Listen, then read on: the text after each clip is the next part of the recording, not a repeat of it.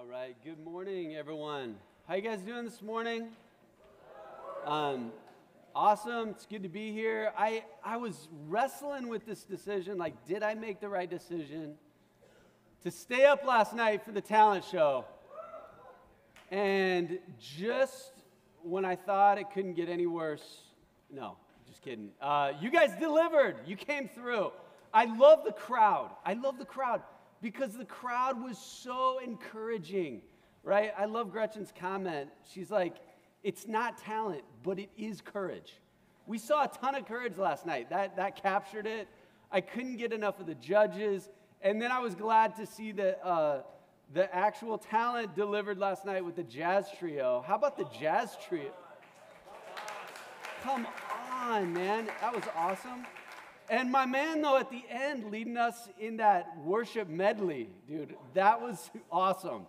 I went to bed with uh, some of those songs in my head, and uh, yeah, it was that was fun. That was fun. You guys, uh, that was great. Well done all around, everyone. Okay, well, this morning, um, and Austin, I never got tired, never got tired of the oceans in the October and all that stuff. Gosh, that was amazing. Okay, well, this morning uh, we're continuing this uh, encouragement to you of, hey, salt. Stay salty, friends. Stay salty, friends. And what does it mean to be salty? It means to be a preserving influence in this world, to be a colony of heaven in a country of death. And as you guys spread out from the retreat, you, you're like salt in, in meat. Like you keep the world from just decaying and dying because you go as ambassadors, as representatives of Jesus. Jesus asked this haunting question like, but what if the salt loses its saltiness? What good is it? Like, I remember um, go, my wife and I, uh, we, we went to this uh, restaurant. It was a Mexican restaurant. And we show up and we sit down, and the waitress comes and she's like, Oh, hey, sorry, but we're out of salsa. I'm like, then shut the doors and close the store, right? A Mexican restaurant without salsa is worthless. She's like, but we've got some guac. And we're like, we want salsa, right? That's why you come. You come to, you know, fill up on the meal before with, with all the chips and salsa, just keep it flowing. Start an IV, start, start a salsa IV. And, and that's why you go to a Mexican restaurant, right? But if, the, if you're out of salsa, like, what good? Just lock the doors, right? That's like salt company without saltiness. Somebody just do us all a favor and shut the ministry down, right? So shut the doors, stop meeting. Your, your gatherings, at one point in scripture, like your gatherings do more harm than good. You're not salt. So the encouragement is stay salty, friends. And last night we talked about staying salty means like not getting so caught up in the hype and the success of salt and we're a part of this awesome movement. It's like, it's about Jesus. That our greatest success is that we're saved and our names are written in heaven and, and to keep our focus on Jesus Christ alone. That's what it means to be salty. And this morning, we're going to open 2 Timothy chapter 4, and we're going to find that what can we not lose well, staying salty means staying a people of truth and grace. A truth and grace. If we lose that, we have lost our saltiness. So here's the predicament. Here's the predicament. 2 Timothy 4 3 says this. It says, A time, the time will come when people will not tolerate sound doctrine, but according to their own desires, they will multiply teachers for themselves because they have an itch to hear what they want to hear. So they will turn away from hearing the truth and turn aside to myths. Okay, does that sound familiar to us? People have these desires, and the truth of God confronts them in ways that they hate. Jesus says it this way Matthew 7 15. This is right after the don't lose your saltiness thing. Later in that sermon, he says, Be on your guard against false prophets who come to you in sheep's clothing, but inwardly they are ravaging wolves. Watch out. Generation of social media and podcasts and constant flow of information into your ears. Be on your guard. There will be, you will find people to tell you anything you want to hear. And Jesus says, this is the thing we want to be on guard from. And Paul tells Timothy in 2 Timothy, watch out, be on your guard. I want to tell you a story of uh, something that happened to me as a kid in Minnesota. One of my dearest friends, best friend, Joe Kufal, uh, one of them. I have, I have a handful of best friends, and Joe's like childhood friend. We grew up together, and uh, he actually lives in, in Minneapolis now, he and his family. And uh, so he has, has a cabin up in uh, at Briggs Lake. It's just south of St. Cloud, um, like north of Monticello or whatever. Um, and we went there as kids, and we were there for his birthday. And I remember just being a little kid. I, I don't know how old, maybe eight or nine years old. And, uh, and there, was a, there was a dog in his, in his front yard, kind of between the cabin and the lake. And, and I went up to pet the dog, and I saw that it was chained. It had a chain around its neck. And I went up to pet it, and all of a sudden, my friend's like, No, no, no, don't touch it. I'm like, Whoa, what, what's up? He's like, It's not a dog, it's a wolf. And I was like, whoa. And I looked at it, and it had huge ears and tall legs and like big puffy tail. And I was like, whoa. As a little kid, I was like, it kind of looked like a German Shepherd, but it wasn't. It was a wolf. I found out, um, I actually uh, called uh, Joe's mom because I, I, wanted to get this story straight. This is a true story. Um, their neighbor had a wolf as a pet. And every once in a while, their wolf, I mean, I know this is hard to imagine, but it would escape their backyard, okay? And around the lake, like all of a sudden, people's dogs and pets would go missing. Well, one day, the whole Kufal family, you can imagine this, Minnesotans, Minnesotans, or whatever you say. Fourth of July weekend, the entire Kufal family is gathered at the house.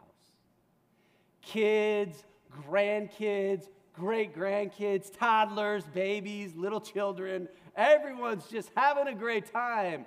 And all of a sudden, Grandma Sally gets the call. Our wolf dog is on the loose.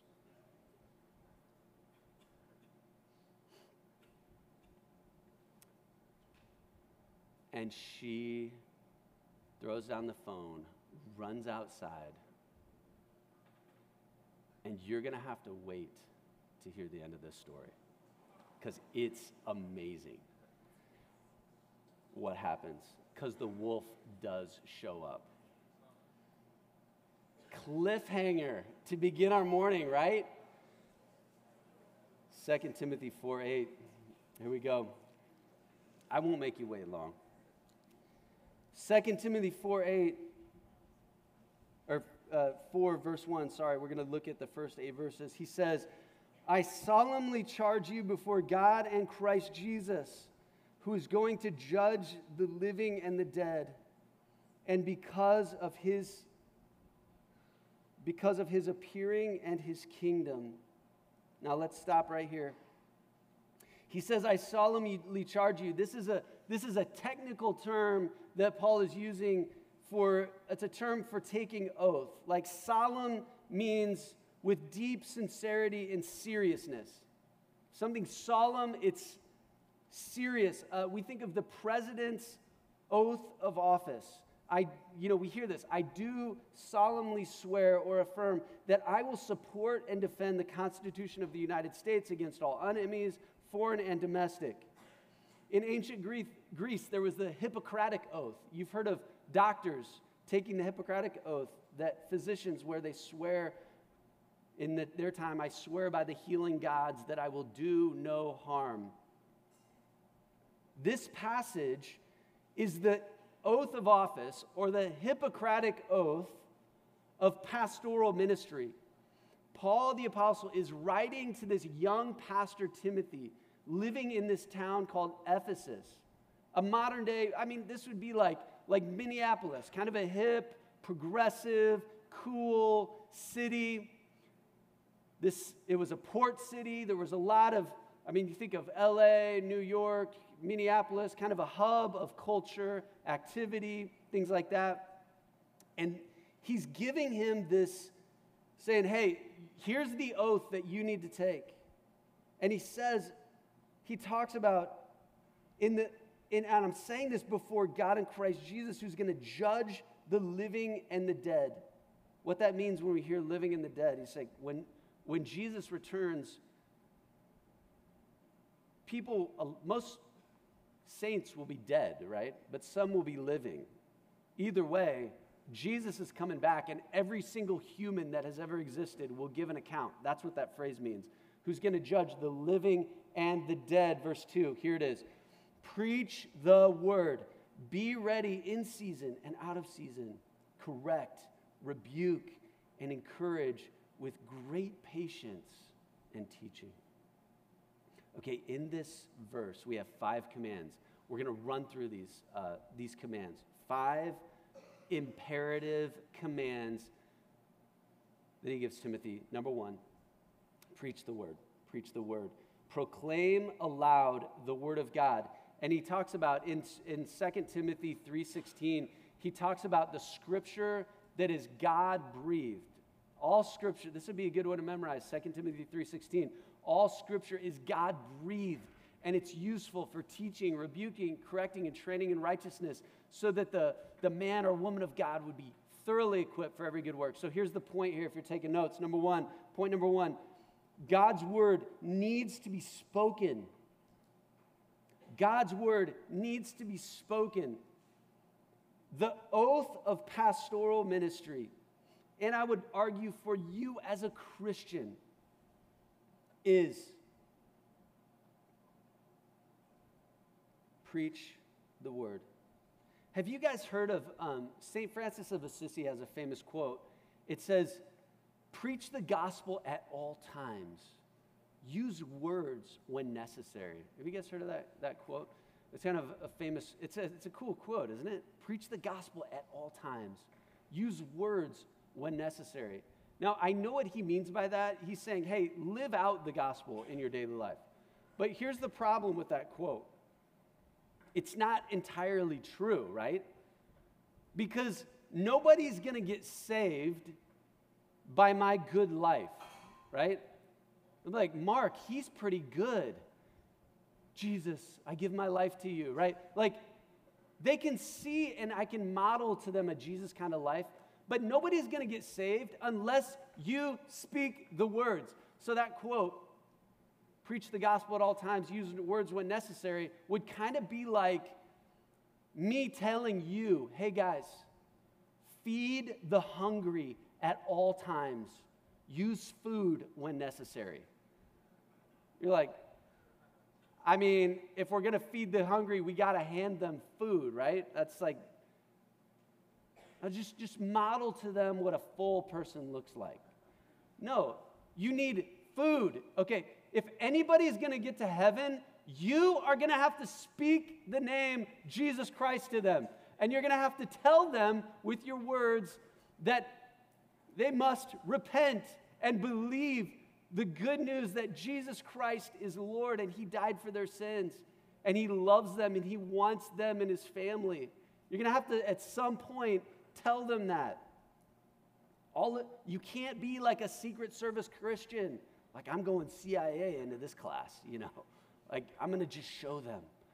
At some point, You're going to have to tell them, like Paul says, preach the word. Jesus' last conversation with Peter, he says, Peter, feed my sheep, tell them the truth. Romans 10, faith comes by hearing, and hearing by the words of Christ. All right, number two. He says, the second command here is to be ready in season and out of season. Here's the point if you're taking notes it's always a good time for good news about Jesus. That's what he's saying. Be ready in season and out of season.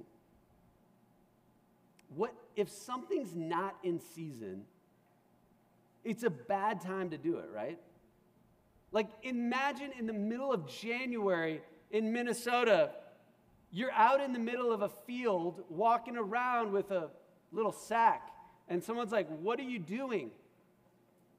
And you're like, I'm, I'm planting uh, corn. And you're like throwing it on the ice, and it just kind of sits on top. Or you're out trying to collect and harvest corn or something like that. Like when it's not in season, it's a bad time to do it, right? Well, what does Paul say here? Preach the gospel out of season. Does this make sense?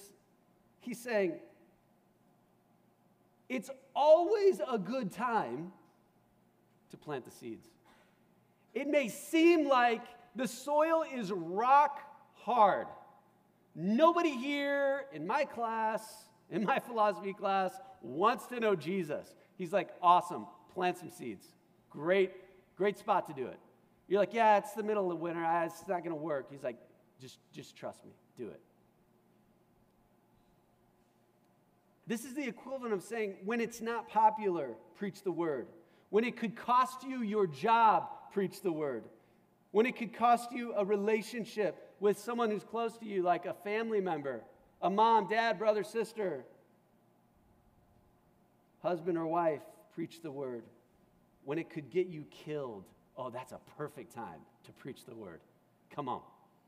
Be ready in season and out of season. Isaiah 6, do you guys remember this, this vision that, that Isaiah had?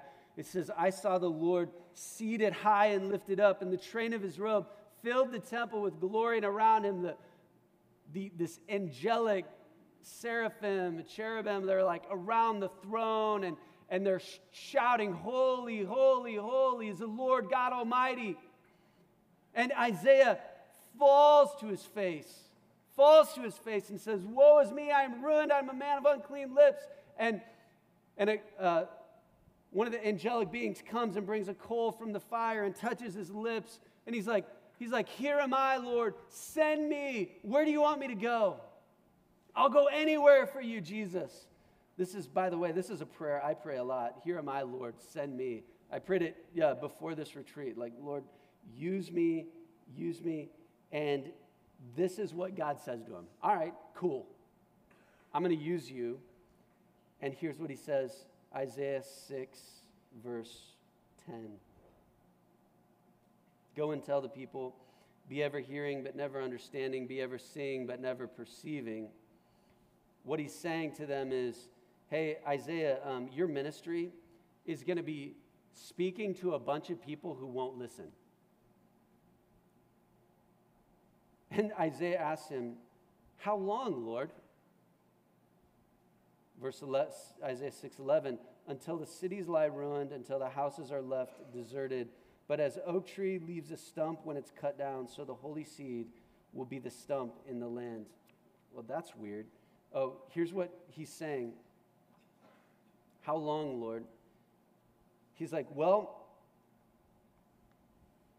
the oak tree is going to be cut down. You imagine this. Imagine a tree getting cut down, and something is going to grow out of the stump. It's going to look like the tree is dead. That's how you're going to preach. Keep preaching until the tree is dead, but there's going to be a little branch that grows out of the tree. You know what that branch is? Jesus Christ. The, the branch of David the lion of Judah, grows out of this dead tree. And this is like hundreds of years after Isaiah's ministry of preaching to people who won't listen. Here's the point. Here's what I want you to understand God, he, what, what God is saying to him is Isaiah, I have a purpose that you don't understand. Your job is to preach the word and be faithful. Don't think that you control the results. You might have someone in your life that you think this person would never believe the gospel. When you, when, and so therefore, I'm not going to tell them about Jesus. When you do that, what you show is that you think that you control the results of the message, but you don't. The results are in God's hands. It's always a miracle when someone comes to know Jesus. So, what if God gives you that ministry? No one listens, but like Isaiah, maybe God is preparing this generation for his return. And he wants you to preach to people who won't listen so that he can get ready to come back.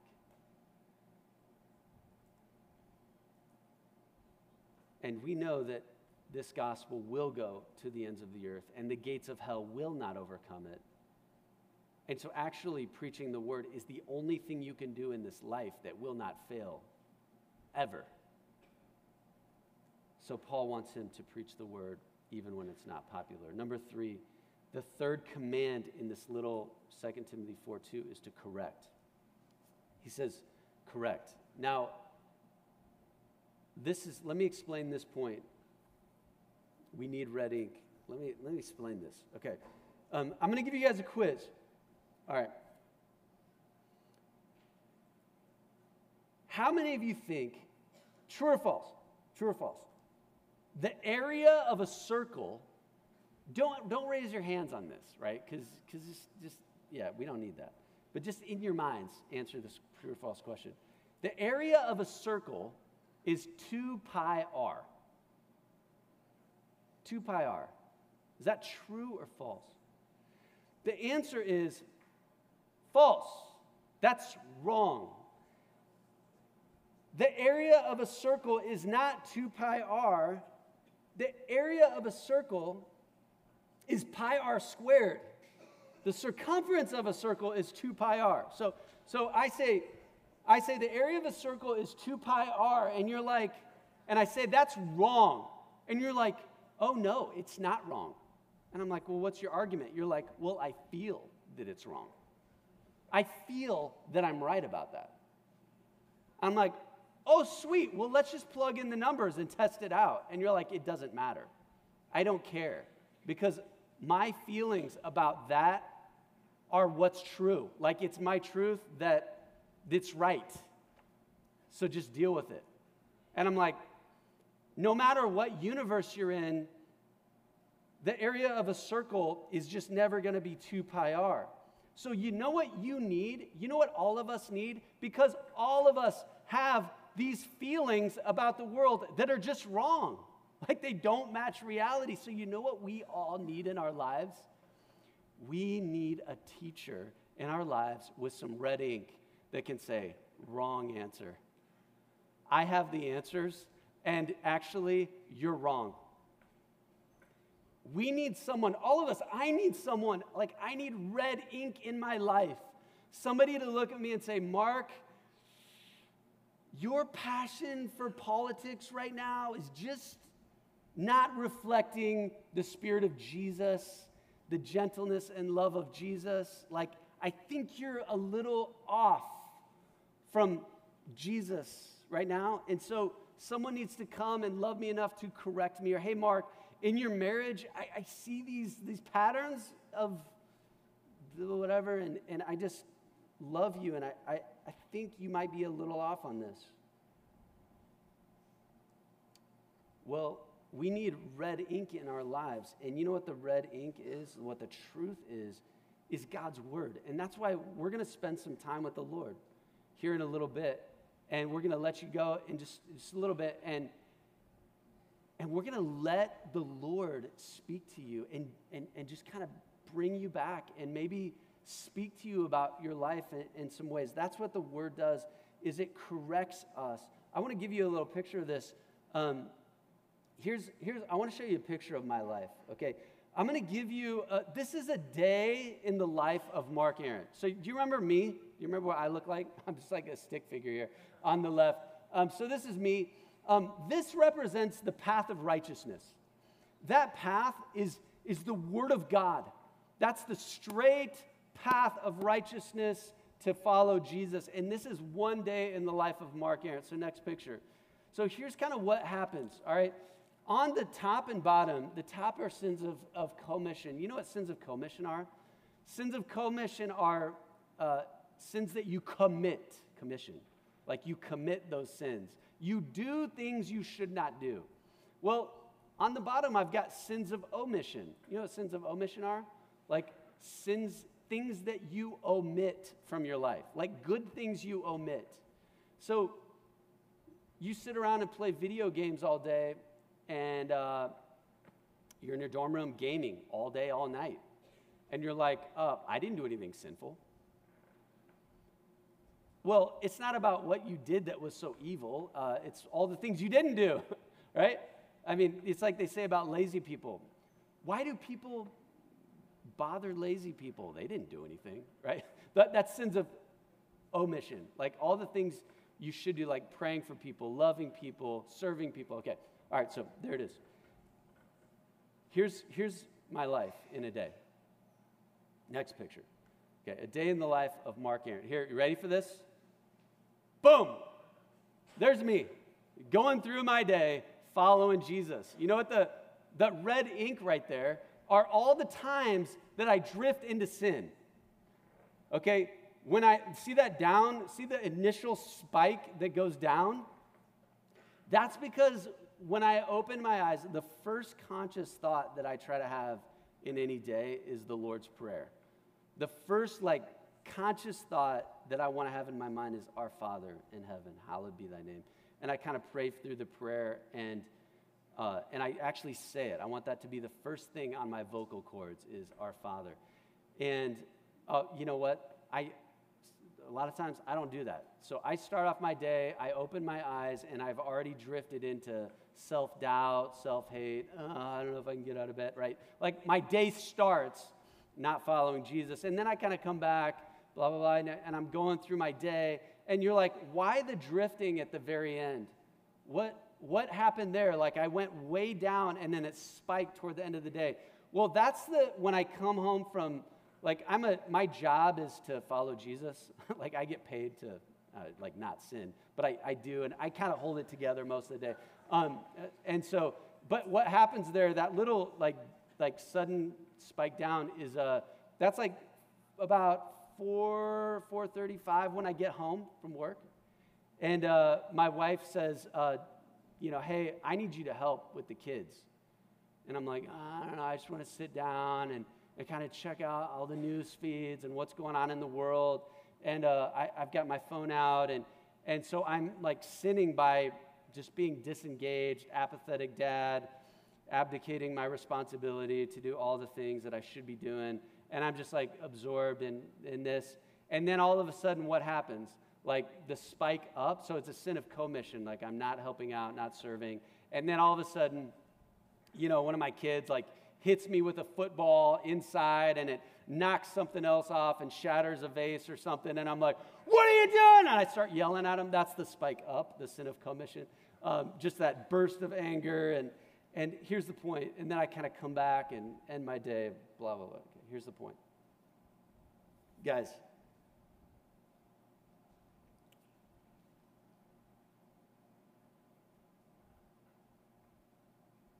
the, the issue here is um, I need God's word to correct me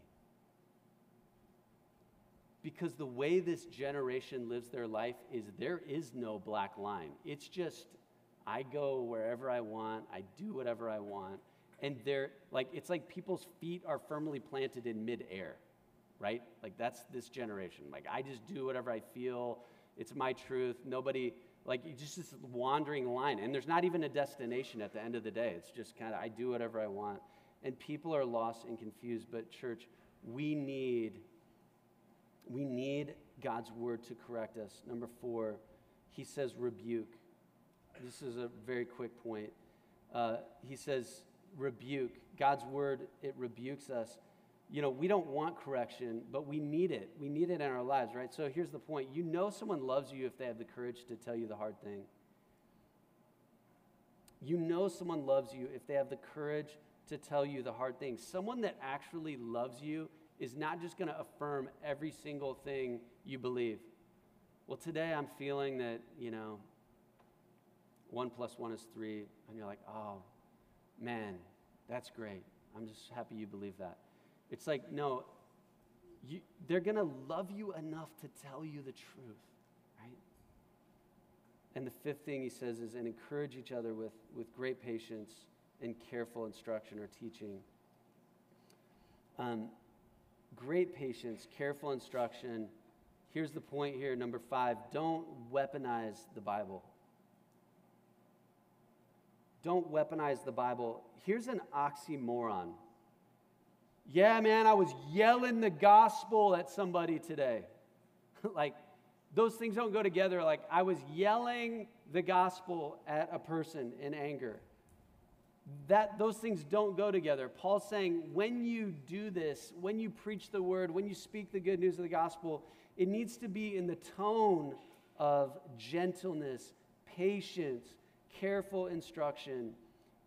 Chapter 2, verse 24 the Lord's servant must be gentle to everyone, patient, instructing opponents with gentleness. Remember, love is patient. I'm just telling you right now with social media, here's kind of a, a little hack life hack, life tip. Don't post in anger. If you read something and it makes you mad, what's the first thing that Paul says love is? Love is patient. Like, take a day and just kind of think about it.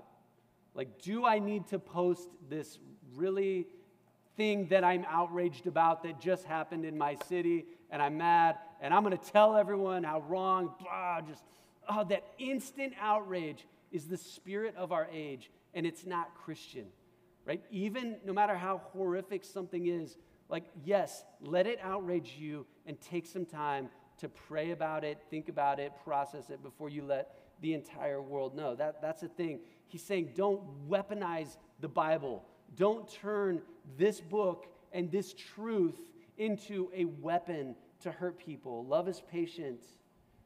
Okay, so here's the end of the story the wolf story. The wolf comes. Kids and grandkids out in the by the pond or by the lake. The wolf comes running in. The Kufals had a dog named Bo. And Bo was a golden retriever. When you guys know a golden retriever, golden retrievers, it's like the sweetest breed of dogs ever. This golden retriever, Bo, never bit anyone, never growled at anyone. Bo, the golden retriever, comes running out of the house, out of the cabin, boom, busts open the door, runs out, and runs toward the wolf. Jumps in front of the wolf, between the wolf and the family. And his back curls up, and he growls and just, ah! And my friend Joe, he said, I have never seen anything like that in my life. It's like our dog just had this instinct, this kind, gentle dog, all of a sudden sensed threat of this wolf and just darted out and stood between the wolf and the kids. That's what Jesus is like. That's what good shepherds are like. They are so gentle and kind. But when a wolf comes in to try to steal away the sheep. And it's never obvious that it's a wolf, right? It's not like modern day false prophets have like wolf costumes on where you can see the zipper in the back and like, that's funny. Like, don't let them into our church, right? No, they look. It, I mean, the, this wolf like look like a dog or whatever, right? You don't always notice the wolf. But that's what Jesus says we need to be on our guard against. And so he says, verse 3, look at, look at chapter 4, verse 3. He says, For this is why you have to preach the truth. Remember, this is what we read earlier. The time will come when people will not tolerate sound teaching, but according to their own desires, will multiply teachers for themselves because they have an itch to hear what they want to hear. They will turn away from hearing the truth, will turn aside to myths. Boy, these verses didn't age well, did they? I mean, I don't know about you guys, but people today, my experience of people is they love to hear truth. They love to be corrected, right? I feel like our culture just upholds and honors the scriptures and the word of God. No, right? That's they don't want the truth. They don't want the truth. They want their truth. They don't want God's doctrine, they want their doctrine. So they do, and we do exactly what the Ephesians did. We get teachers and books and podcasts and psychiatrists and news feeds that affirm our feelings. It's like if it feels right to you, it is right. That's the culture we live in. That's the spirit of our age. Uh, imagine this. Imagine um, Gordon Ramsay comes to you. It's like, hey, I've got this restaurant in, in New York City, and I actually need you to run the restaurant. I need you to be the master chef of this restaurant. And you're like, dude, that's awesome, but I don't know how to cook. Right? He's like, don't worry. I've got all the recipes, the exact recipes. You can follow them. I've got instruction manuals and all these things. So just, I need you to, to run my restaurant, but here's my instruction to you stick to the recipe. Don't change my recipe. Stick to my recipe. And so you're like, okay, got it, got it, got it. He takes off, and you're running this restaurant, and things are going great. Uh, you, you got this sophisticated, highbrow New York City people coming in, spending like $1,000 on a meal, and you're, you're just, you're following the recipe, and then all of a sudden something happens, like people stop coming. And you're like, Gordon Ramsay, he's going to be ticked off because people aren't coming anymore. And so you do, you find out. You discover that if you tweak his recipes a little bit, people like the food better. So, you know what you start doing? You're like, you know what? I found that if I add a little bit more sugar, people will like this better. And then you're like, you know what else? If I put a little monosodium glutamate in here, like it just keeps people coming back. They can't stop eating my chicken. So you use a dash of MSG. And then you find out like people are coming and pretty soon you're like, I'm to try it. I'm to go there. THC. So you start putting a little weed in the food, right? The mashed potatoes with some weed in it, some MSG. It's sweet, and people are like, whoa, dude, this is awesome. Pretty soon, you're like, I can save money by taking the real maple syrup and replacing it with corn syrup.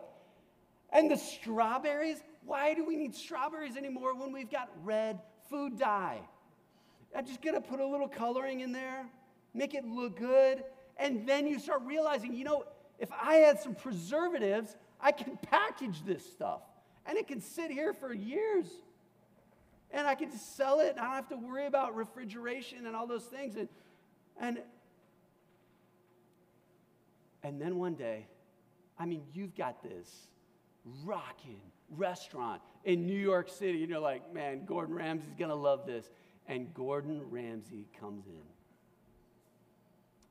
And he's like, hey, I'll order some of my whatever. Just, just this, uh, I'm, I want to say some fancy food, but I don't know any, okay? something. Somebody say something really like sounds French.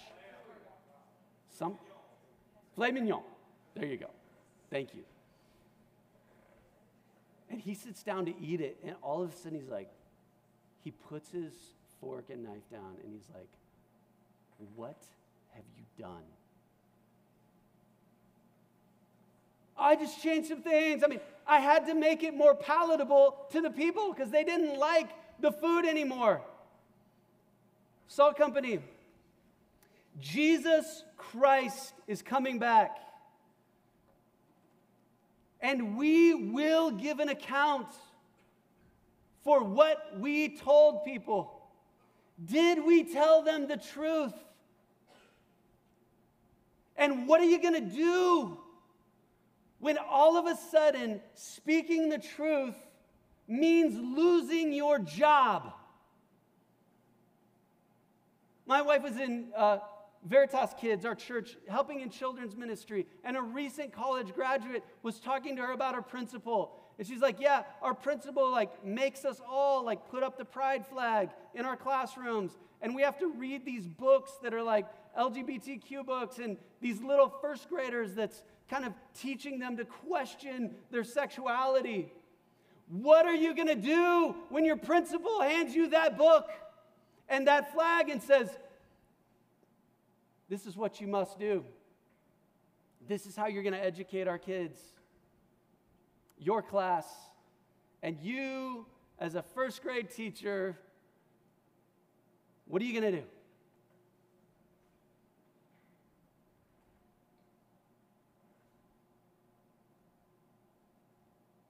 What am I going to do? When preaching the word will mean thinning out the crowds. When Salt Company will no longer want to be the salt of the earth because they don't want the truth. What are we going to do when this crowd shrinks down to just a handful of people who really want to follow Jesus and really want to be salt in the world? Where will you be? And what motivation do you have to stay faithful when it gets hard and when obedience doesn't make sense, like Isaiah preaching to people who don't care, won't listen? And Paul says, this is how it ends. And these are some of the last words that Paul writes in his life. He says, But as for you, Timothy, exercise self control in everything, endure hardship, do the work of an evangelist fulfill your ministry, for I am already being poured out as a drink offering. The time for my departure is close. He's saying it's like the loosening of a ship. When sailors would loosen the, the, the ship from the ropes that held it to the dock, he's saying, My ship is about to sail. I'm about to die. I'm being poured out like a drink offering. This is like an Old Testament sacrifice lang- language for like, my death is going to be like an, uh, an offering poured out on the altar of God. And he says, verse 8, there is reserved, or no, sorry, verse 7 I have fought the good fight, I have finished the race, I have kept the faith. There is now reserved for me a crown of righteousness, which the Lord, the righteous judge, will give me on that day, and not only to me, but all to all who have loved his appearing. The last thing I want to say is people only do hard things if they are convinced that it's worth it. Are you convinced that eternity will make your suffering worth it? Are you convinced that the resurrection of the dead will make rejection in your philosophy class worth it?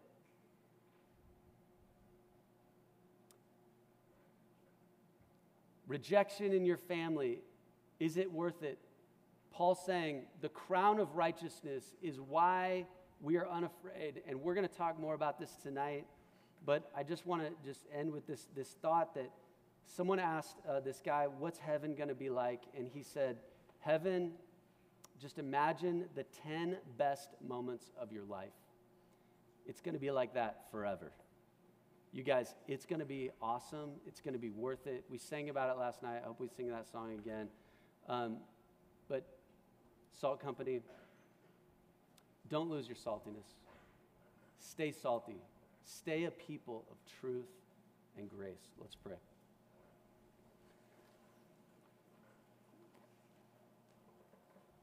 Jesus, thanks for these students, Lord, as they go into some time alone with you, as, as we worship.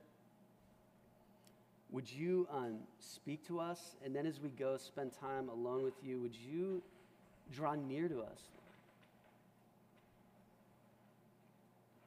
Some of us have wandered from you. Some of us have drifted so far from you, we, we wonder if, if we can even be real followers of you. Jesus, would you just bring us back to the path of righteousness? Again, Jesus, we, we invite you to come close, come near, and meet us in Jesus' name.